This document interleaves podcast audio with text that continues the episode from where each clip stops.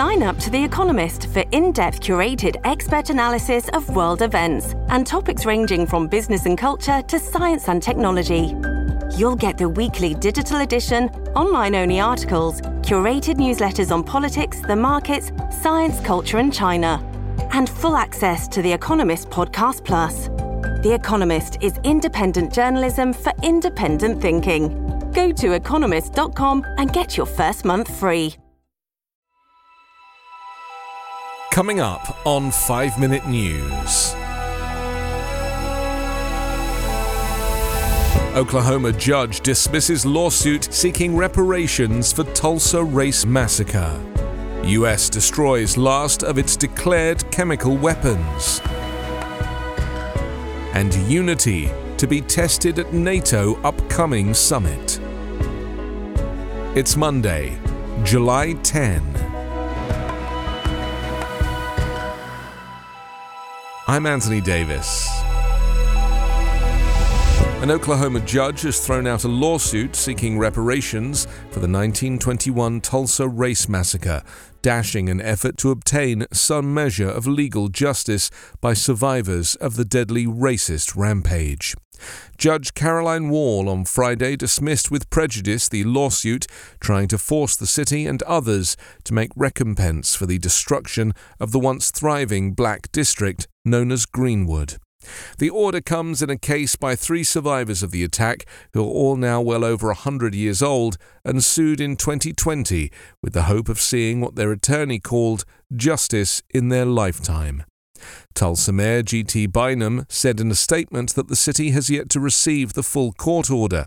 The city remains committed to finding the graves of 1921 Tulsa race massacre victims, fostering economic investment in the Greenwood district, educating future generations about the worst event in our community's history, and building a city where every person has an equal opportunity for a great life, he said. A lawyer for the survivors, Leslie Benningfield Randle, Viola Fletcher, and Hughes Van Ellis, did not say on Sunday whether they plan to appeal, but a group supporting the lawsuit suggested they are likely to challenge Wall's decision. Judge Wall effectively condemned the three living Tulsa race massacre survivors to languish genuinely to death on Oklahoma's appellate docket, the group Justice for Greenwood said in a statement. There is no semblance of justice or access to justice here. Wall, a Tulsa County District Court judge, wrote in a brief order that she was tossing the case based on arguments from the city, Regional Chamber of Commerce, and other state and local government agencies. The lawsuit was brought under Oklahoma's public nuisance law, saying the actions of the white mob that killed hundreds of black residents and destroyed what had been the nation's most prosperous black business district continue to affect the city today. The last of the United States' declared chemical weapons stockpile was destroyed at a sprawling military installation in eastern Kentucky, the White House announced, a milestone that closes a chapter of warfare dating back to World War I.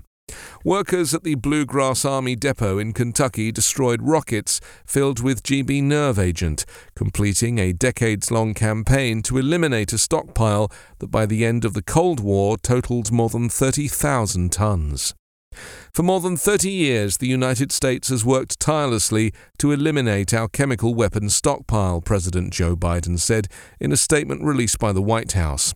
I am proud that the United States has safely destroyed the final munition in that stockpile, bringing us one step closer to a world free from the horrors of chemical weapons.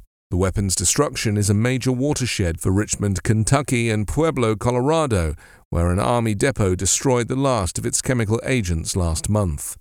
It's also a defining moment for arms control efforts worldwide.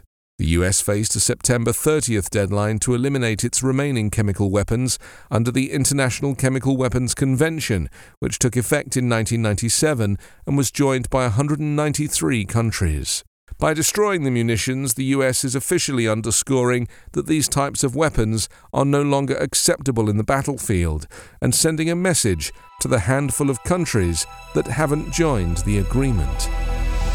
As the Russian invasion of Ukraine continues with no end in sight, NATO's much celebrated unity faces fresh strains when leaders gather for their annual summit this week in Lithuania. The world's biggest security alliance is struggling to reach an agreement on admitting Sweden as its 32nd member. Military spending by member nations lags behind long standing goals. An inability to compromise over who should serve as NATO's next leader forced an extension of the current Secretary General's term for an extra year. Perhaps the most difficult questions are over how Ukraine should be eased into NATO. Some maintain admitting Ukraine would fulfill a promise made years ago and be a necessary step to deter Russian aggression in Eastern Europe. Others fear it would be seen as a provocation that could spiral into an even wider conflict. I don't think it's ready for membership in NATO, President Joe Biden said on Sunday. He said joining NATO requires countries to meet all the qualifications, from democratization to a whole range of other issues. He said the United States should provide long term security assistance to Ukraine, the capacity to defend themselves as it does with Israel. Bickering among friends is not uncommon, and the current catalogue of disputes pales in comparison with past fears that disgraced former President Donald Trump would turn his back on the alliance during his presidency. But the current challenges come at a moment when Biden and his counterparts are heavily invested in demonstrating harmony among members. By some measures, the war in Ukraine has reinvigorated NATO, which was created at the beginning of the Cold War as a bulwark against Moscow. NATO members have poured military hardware into Ukraine to help with its counter-offensive, and Finland ended a history of non-alignment to become NATO's 31st member. 5 Minute News is an evergreen podcast covering politics, inequality, health, and climate, delivering independent, unbiased, and essential world news daily. For the ones who work hard to ensure their crew can always go the extra mile, and the ones who get in early so everyone can go home on time, there's Grainger, offering professional grade supplies backed by product experts so you can quickly and easily find what you need.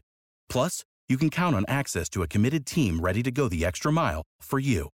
Call, clickgrainger.com, or just stop by. Grainger, for the ones who get it done.